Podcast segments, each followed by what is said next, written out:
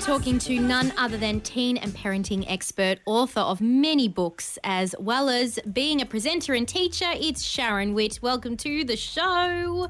Hello, it's another Tuesday night, guys. Um, really nice to be chatting to you.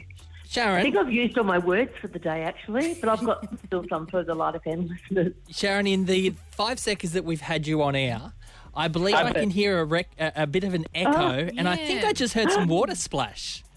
You are so mean, you two. yes, ladies and gentlemen, Light FM listeners all across Melbourne, this is Sharon Witt reporting live from my bath. In fact, it's a bubble bath. I didn't realise we can do that. I'm going to get a bathtub in here. oh, it's day two of remote learning 2.0, and I have been on all day supervising students of essential workers, which I'm very um, privileged to do, and also doing some teaching of English. And I'm exhausted. so can thought, just I'm going to have a little relax in the bath. We've all got to take um, any bit of self care we can, Yes, and that's, I that's the most important thing.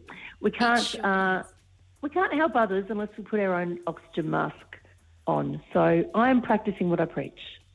I absolutely love it, Shaz. And I think you're exactly right, especially for a teacher. You know, you're looking after kids that actually are at school because of their parents being uh, essential workers. But you've also got a mm. whole stack of students that are doing remote learning. So mm. it's a lot of, it's a bit of a juggling act looking after the kids. in- That you can actually see face to face in the same room as you, and then of course mm. the students that are online. So hats off to you and all teachers out there that are doing remote learning at the moment. But also, we wanted to talk a little bit about families as well, because of course, remote learning means that parents that are at home with the kids and guardians are supervising their children and making sure everyone's doing what they need to do and, and turning up to class on their computers. But of course, out of this, there is obviously a lot of uncertainty and overwhelm that comes with it, especially going into it a second time. Sharon, what have mm. you experienced as well from parents that you, you've in your network? How are they feeling Yeah. with this whole experience?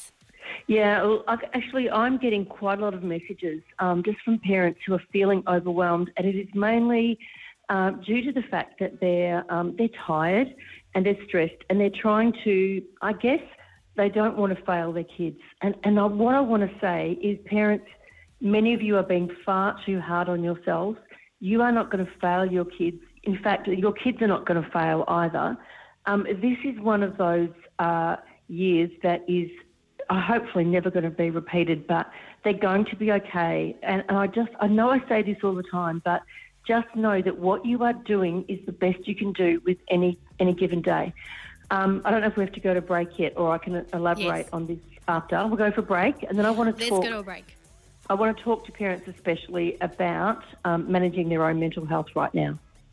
Fantastic. It's Glenn Gianna with you on your Tuesday evening. Our special guest, our special guest, uh, teen, and ter- teen and parenting expert Sharon Witt at eighty nine point nine The Light.